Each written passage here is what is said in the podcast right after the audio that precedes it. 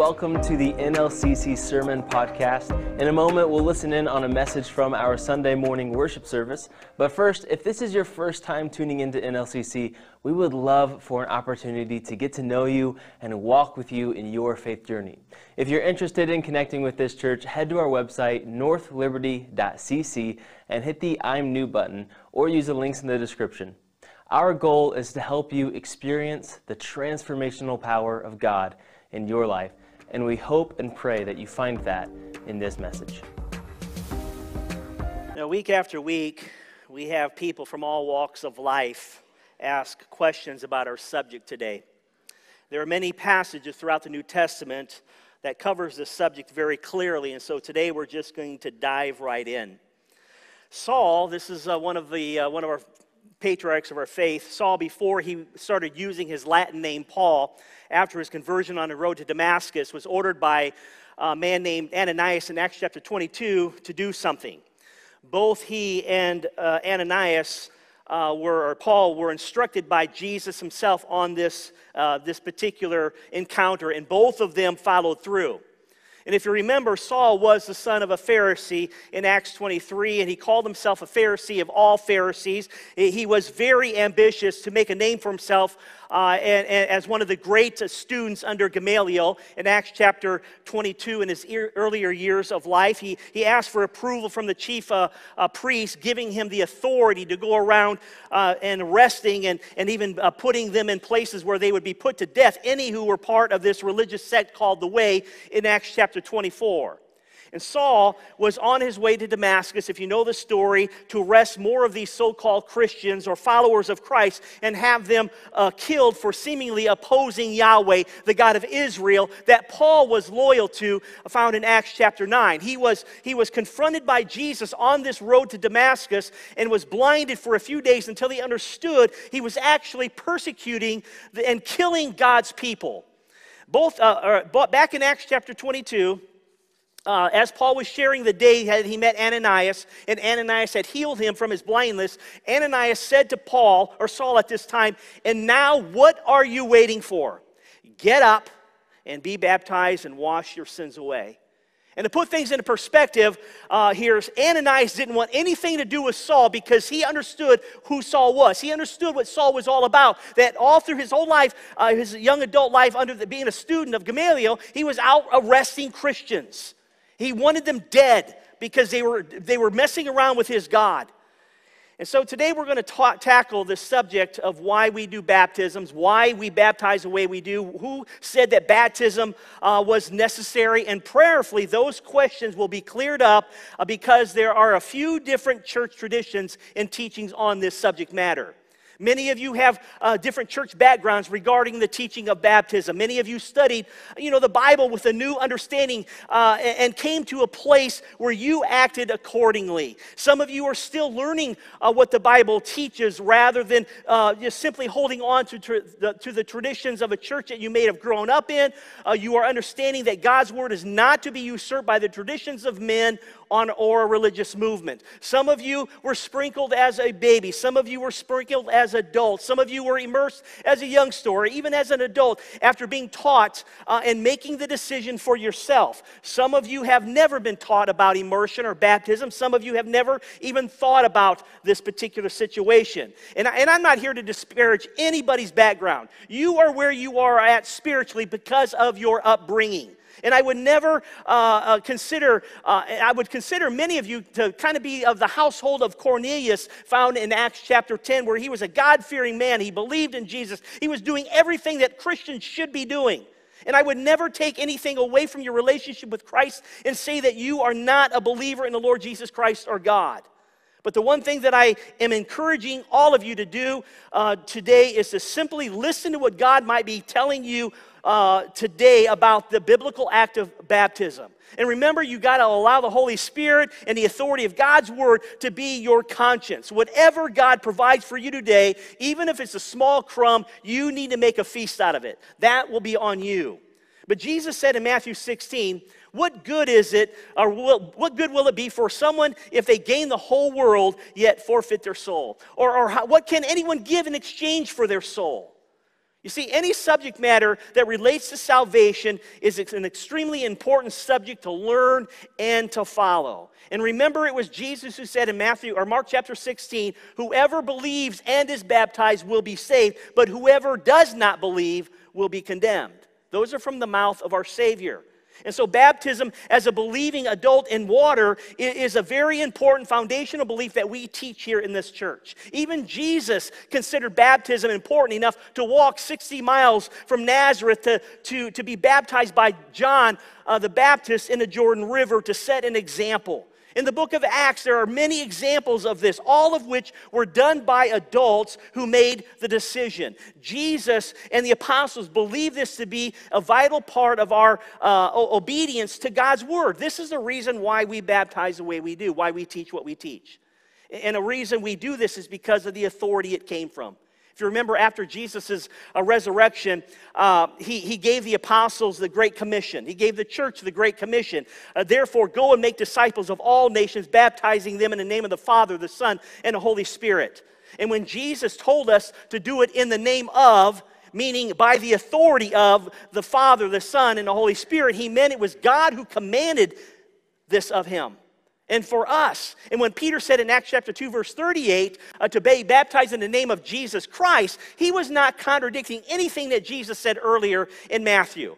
God delegated all authority to Jesus in Matthew chapter 28. And when Peter said to be baptized in the name of Jesus, because of Jesus' authority, one is still baptizing by the authority of all three. And you can read that in John chapter 1 God the Father, God the Son, and God the Holy Spirit. And the reason I bring that particular thing up is because there are churches out there that say if you were not baptized only in the name of Jesus, then your salvation, your baptism didn't take place because you did it in the name of the Father, Son, Holy Spirit. And I'm thinking to myself, really? If you had to choose between what Jesus said and what Peter said, who would you choose? Jesus. But Peter wasn't wrong either. And that's where they've got it wrong. You see, God, God delegated again all authority to Jesus, and we've got to follow what he says. You know, a, a lot of people have been taught different things about this subject, so what does baptism mean from a biblical view, okay? And as you well know, baptism is one of the most important decisions that you can make in your life outside of, uh, you know, uh, looking for a spouse. It's personal and it's very public at the same time. It is a commitment we are making so that Jesus can take our past, our present, and our future and giving him permission to help us make a new start and, and to give us, and to live a life worthy of the calling in Jesus Christ.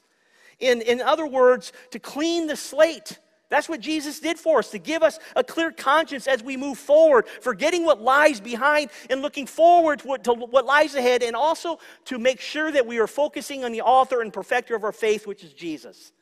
Peter writes in his letter, and this water symbolizes that now what now saves you also not the removal of dirt from the body, but a pledge of a good conscience towards God. It saves you by the resurrection of Jesus Christ. That's all it does. And to be clear, the water over here in this, this uh, hot tub, whatever you want to call it, it's just that. It's just water. There's nothing special or holy about that water over there. In fact, if you go over there right now, it kind of looks a little nasty. And you're like, eh, I don't want to get in there, but at least it's warm. I'm telling you, it's warm water. When we were in uh, Israel, me, Jody, and, and Matt, uh, uh, we, got, we were baptized in the, in the Jordan River. Uh, I don't know if you can pull that picture up. You can look at that. We had a great time. That didn't save us extra. We're not going to get there before you do, you know, things like that, unless we die before you. But, but we just did it because it was something to do. It was cool, just uh, something nostalgic to do, okay? That didn't resave us. And, and if you notice, the water's pretty dirty.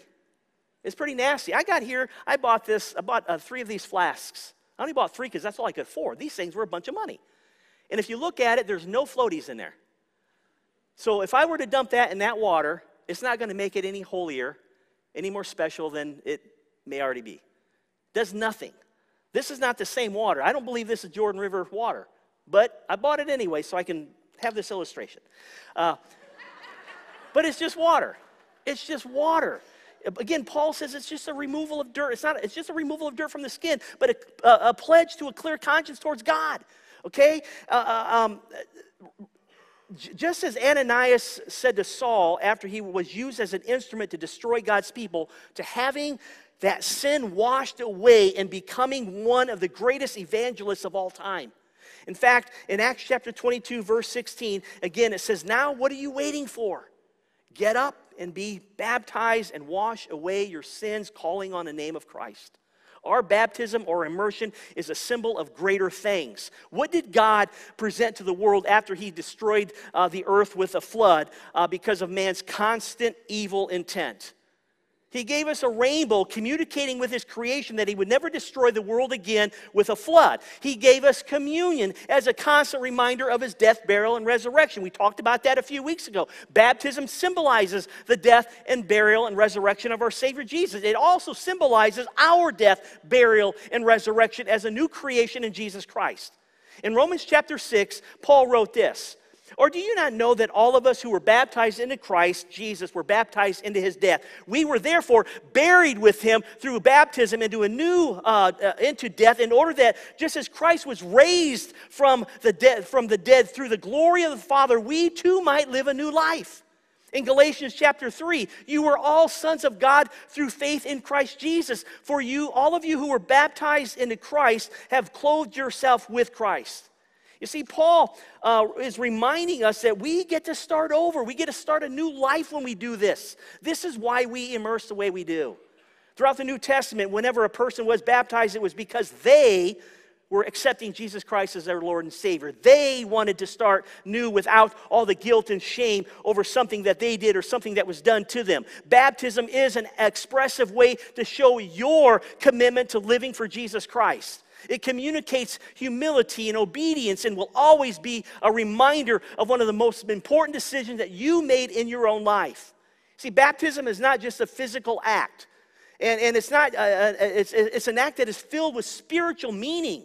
It is a picture of our death, burial, and resurrection for the sins of the world, for the sins of mankind. Romans chapter, five, or chapter 6, the greatest event in all history.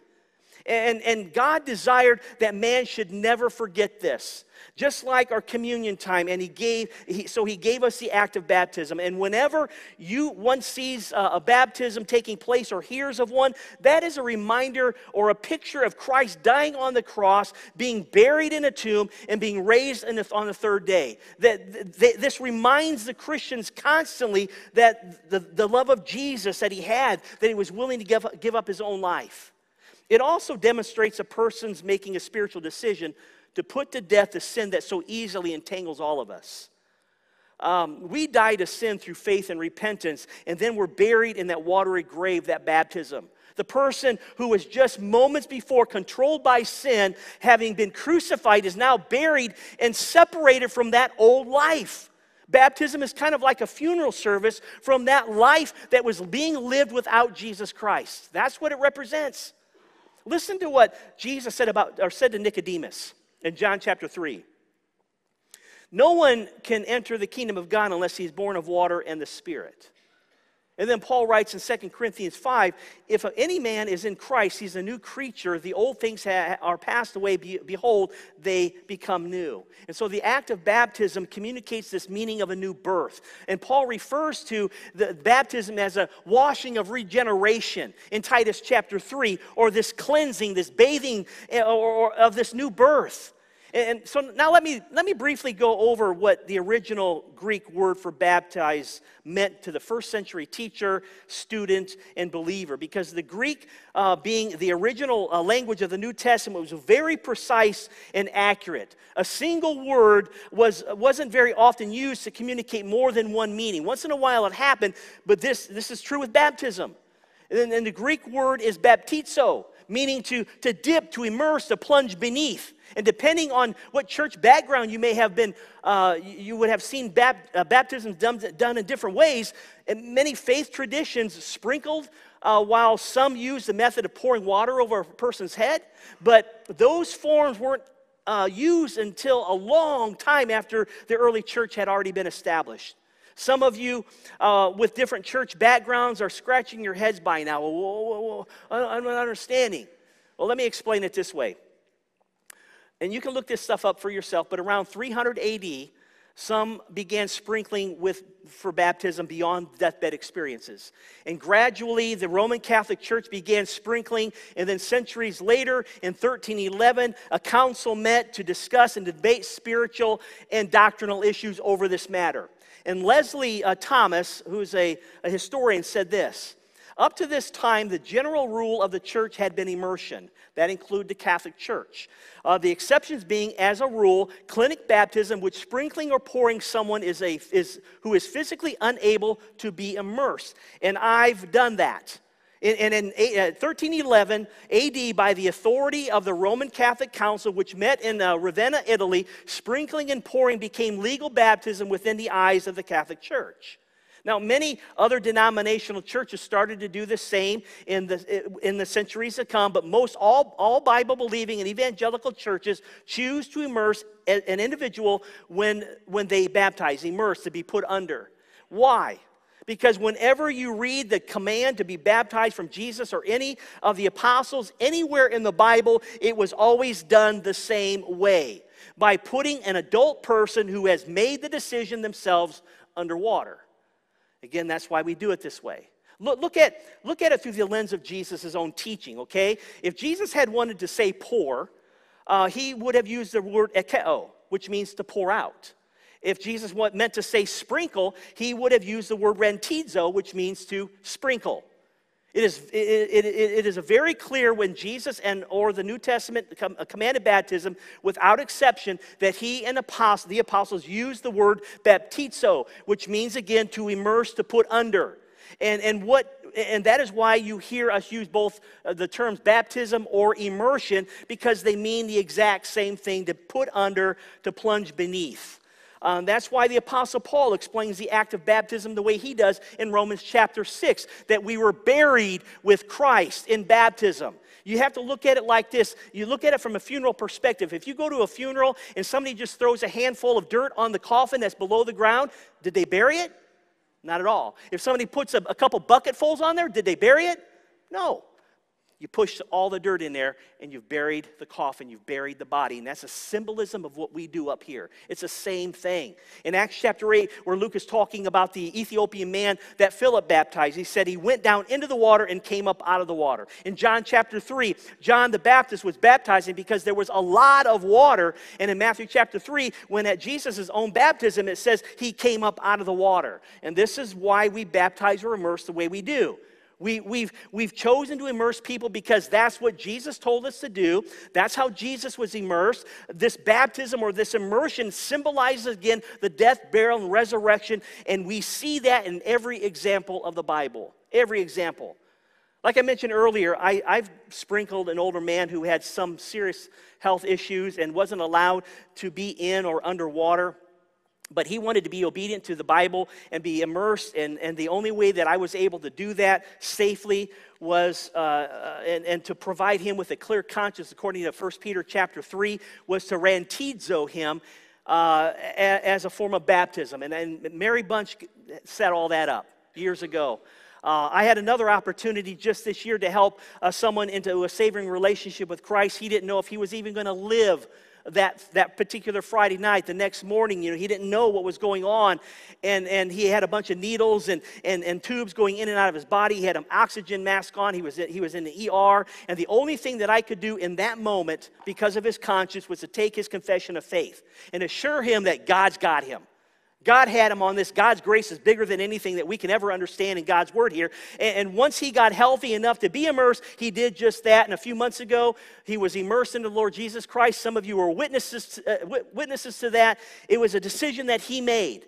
Matt Deschambre, if you remember him, and continue praying for him because his cancer's back, the treatments aren't working. They're up at University of Michigan. They're trying something new. So be praying for Matt Deschambre. Back in 1979, my dad had the privilege of immersing an 80 year old man, and, and, and he did it in his own bathtub. And my dad, uh, when my dad had uh, brought him up out of the water, you know, buried and resurrected, Mr. Lynn was surprised that he wasn't dead. Think about that. He actually thought that my dad was going to hold him under the water until he actually died a physical death. You remember a few weeks ago I talked about principles of interpretation literal if possible, figurative if obvious? This guy didn't understand that. That Paul says those of you who have been buried with him in baptism have died to your old self. And, and this 80 year old man had so much faith in Jesus Christ and what was about to happen to him that he was willing to die a literal physical death. That's incredible faith. Now, nowhere in the Bible does it teach us infant baptism the, the decision is up to a person of age who believes and who is making the decision for themselves. Every conversion in the Bible is that way, every one of them.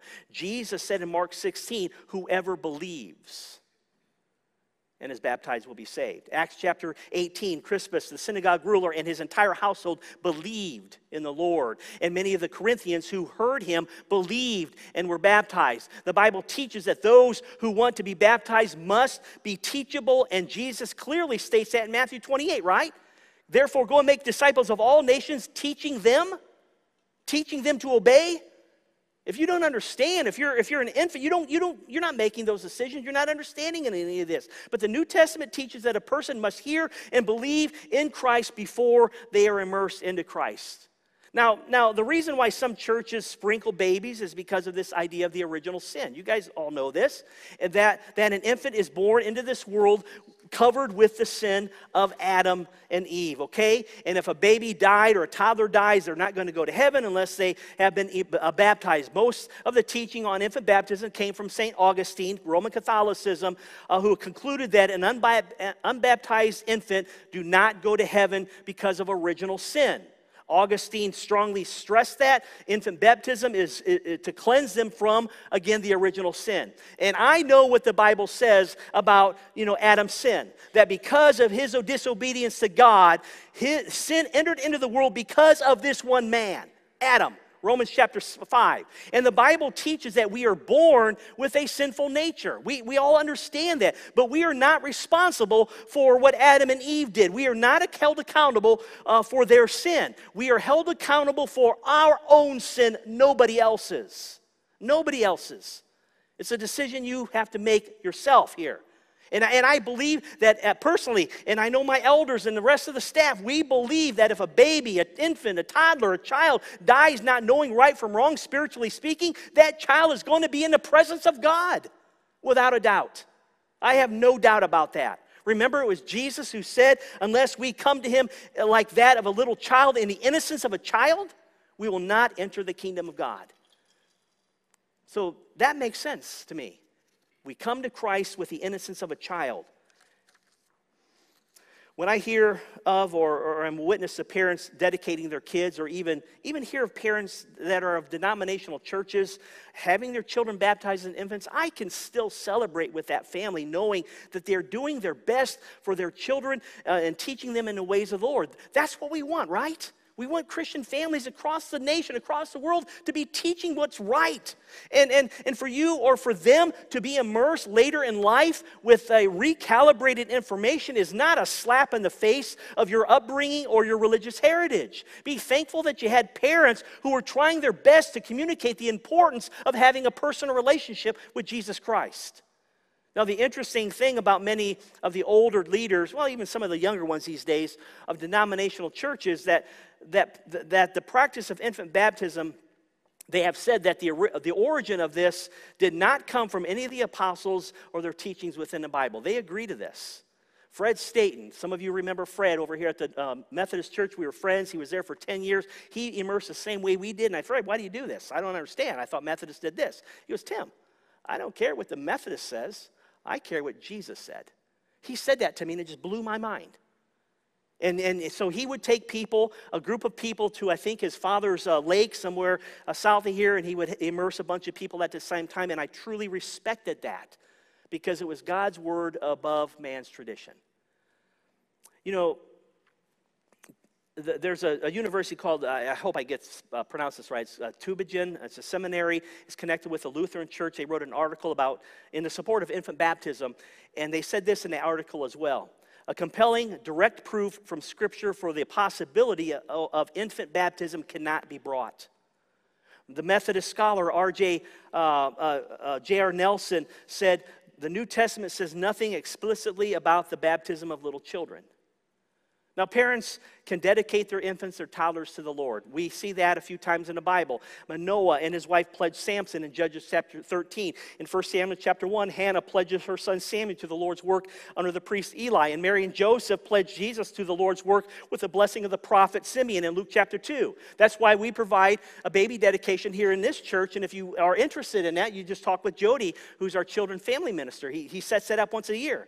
Now, some of you might be thinking, well, my gosh, Tim, you know, what about my God fearing, faithful grandma and grandpa who've already passed on, you know, and, and, they were sprinkled. I mean, what does that mean for them? Are they not saved? And then, you know how, the, how that argument goes. You know, that this information wasn't shared. I've heard that for 30 some years. But there, there, there's a pretty good example that has been shared over the years that makes sense. I, have I've never shared it before, but it's a really good one. I've heard it, like I said, many times. But I want you to understand that being obedient to new information and God's grace do work together quite well. All right? But here's the illustration say that your family owns a deli. Your grandpa uh, started it, and uh, he had a great reputation of, for being honest, and he, uh, he passed it along to his son after he retired. And now, after running the deli for 50 years, your dad is passing it on to you with the same reputation. And being 2022, uh, you decide that you want to remodel it with, you know, the PPP money. And so the scales, you know, that grandma or grandpa and dad use to weigh the meat and the cheese and whatever else uh, was a, is a pretty neat nostalgic thing. So you decide to keep that instead of the new digital ones. And, and being uh, old, you decide to have uh, it calibrated to make sure that the weights are still correct. And then the repairman comes in and, and tells you that it's off an ounce. And so when your grandpa and your dad uh, thought they were selling someone a pound of meat at 16 ounces, they were actually only giving them 15 ounces. And so the question then becomes this Was your grandpa or your dad trying to cheat or be dishonest? No, not at all. They, they didn't know. They never thought about having the scales recalibrated. It never entered their minds. But now that you know, if you don't make the necessary changes to the scales, does that make you dishonest? Church, don't make this subject about your godly relatives who have passed away or the people that live in a world, uh, parts of the world that has never heard the gospel or an individual from uh, other faith traditions that don't teach about baptism.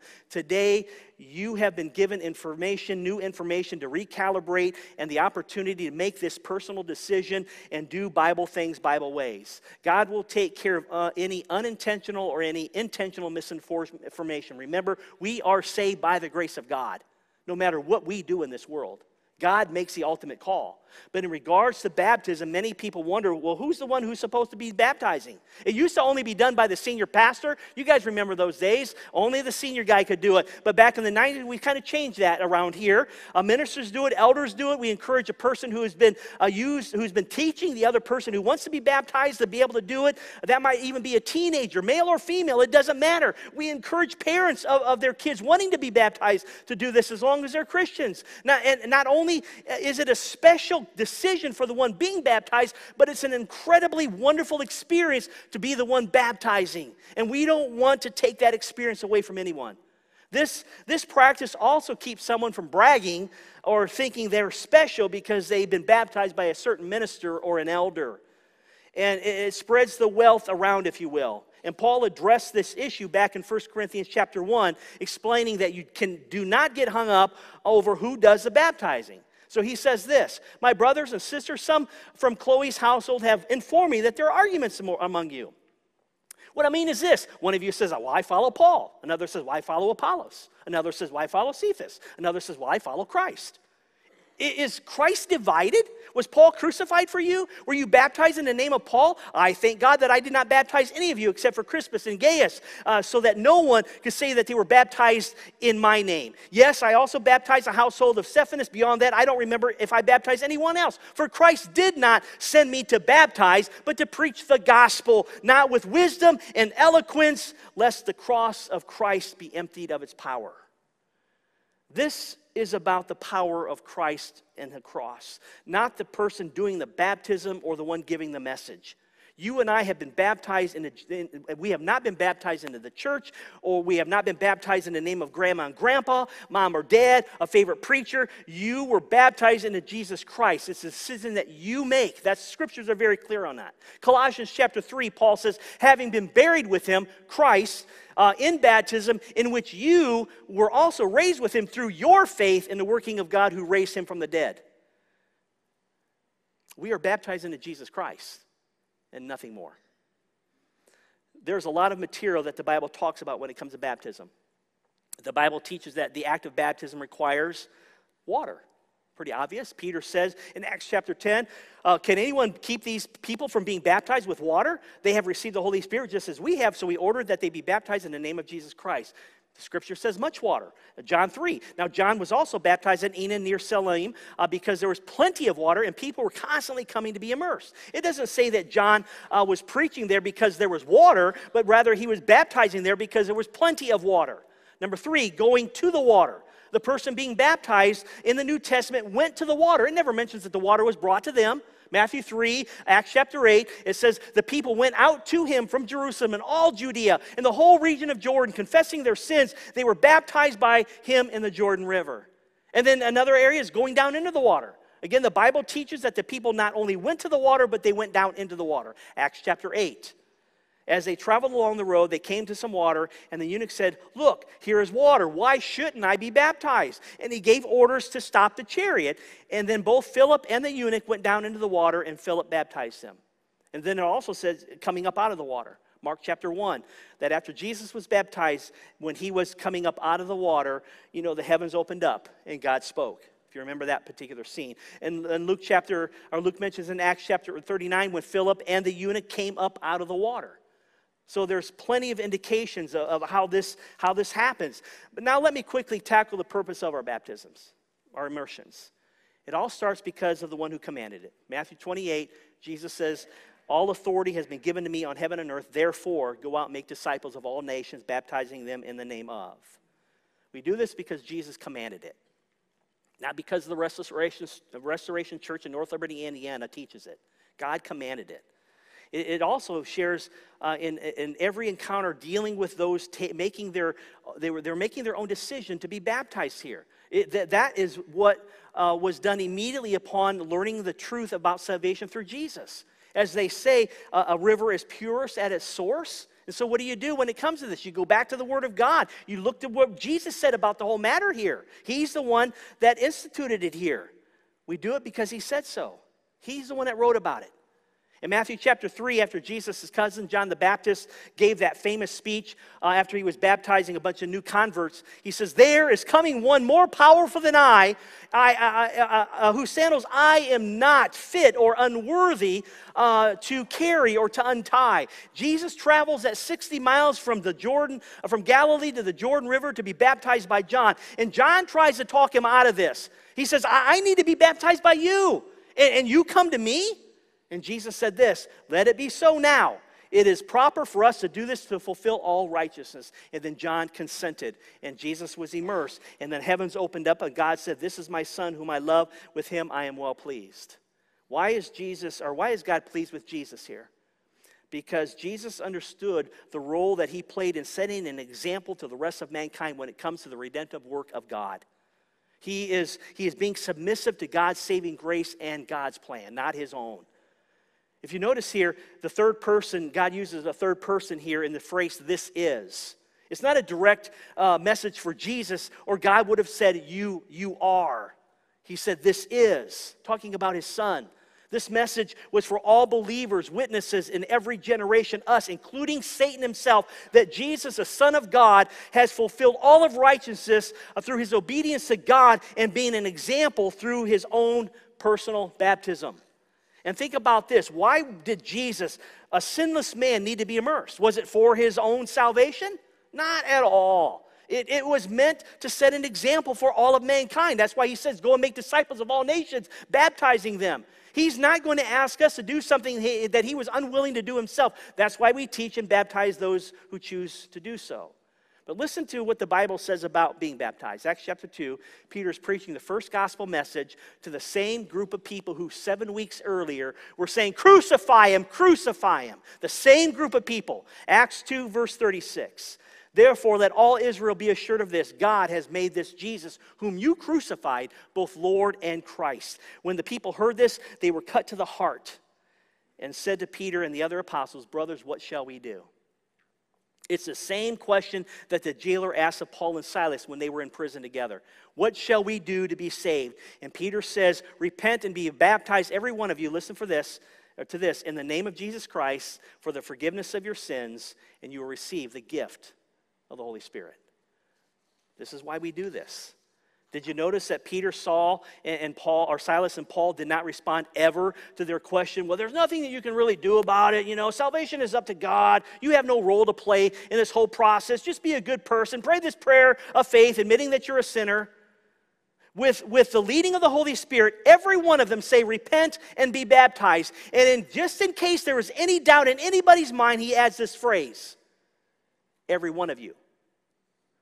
Every one of you. Baptism is part of God's plan of salvation for us. It's part of the narrative. Unless you put all the pieces together, you have an incomplete story. And so the most obvious question is not, do I have to be baptized? It is, what has God asked me to do? What has God asked me to do? And so Jesus and the apostles commanded baptism for these reasons in order to be saved. Mark 16, 1 Peter chapter 3. Number two, for the forgiveness and the washing away of sins. Acts chapter 2, Acts 22. Uh, baptism is, uh, is into Jesus Christ. Romans 3, Romans 6, uh, Romans 8, 1 Corinthians uh, 15, 2 Corinthians 5, Galatians 3, Philippians 2. And number four, the gift of the Holy Spirit, Acts chapter 2. A lot of important things there. As we see, baptism is a very important part of the plan of salvation that God has set up. In Acts chapter 35, it says that Philip preached Christ to the eunuch, that they shared with him the good news about Jesus. And it says there again in verse 36 as they traveled, they came to some water, and the eunuch said, Hey, look, there's some water. What should, why shouldn't I be baptized? And listen to this Philip said, uh, uh, if, if you, Philip said to the eunuch, If you believe with all your heart, you can. And the eunuch says, I believe that Jesus is the Christ, the Son of God. That's why we have our little confession of faith, your statement of faith prior to your baptism. So when Philip shared the good news about Jesus' baptism, it naturally popped up. This, this, this wasn't about Phil or baptism naturally popped up there, but this wasn't about Philip teaching what his church tradition was or, or some improper calibration. He only knew what Jesus taught, what Jesus did, what Jesus commanded. And Satan would love for the churches across the world to, to try and turn this into a debate rather than a decision. This is about the lordship of Jesus Christ in your life. The, the Christian life is not an, an, an, attempt to do as little as possible so that you just get by, you just kind of slide into heaven. Being part of the family of God is not about checking, you know, or cherry picking what you like and dislike about what church or, or what church traditions that you've come from. This is about choosing to do things that, that God has commanded us to do. And this is why we teach this. And when it comes to baptism, we don't want to overemphasize this uh, subject. We don't want to minimize it either. We simply want to teach what the Word of God teaches and give its proper place as God commands. This is why, again, we baptize any person who has, who has, who, who is taught and decides for themselves to fulfill all of righteousness as Jesus did. Church, when you, when you understand and decide to be obedient to the New Testament teaching on baptism, but you're wondering when should I do this? A simple thing that Paul said in 2 Corinthians chapter 8, uh, 6 today, today is a day of salvation. When the Holy Spirit's working on you, don't quench the Holy Spirit. You move. You start asking questions. You start digging into the Word of God, just like the eunuch, and see where it takes you. Because I'm going to tell you something if you're like Mr. Lynn, if you're like so many other people in the, in the New Testament, it's going to take you to a place that you've never, ever dreamed of into an unbelievable, intimate relationship with Jesus Christ. And that relationship is between you and He, not you and me or this church or any other minister or any other elder, but you and Christ. If you found value in this message, then we want to encourage you to subscribe to this channel. And if you know someone who needs to hear this message, then please share it with them. NLCC has another podcast called The Other Six, where we discuss what it looks like to have an everyday faith on the other six days of the week. You can find that wherever you listen to your podcasts, or there's a video version on our YouTube channel. Thank you for listening in and participating with us. We look forward to doing this again with you next week.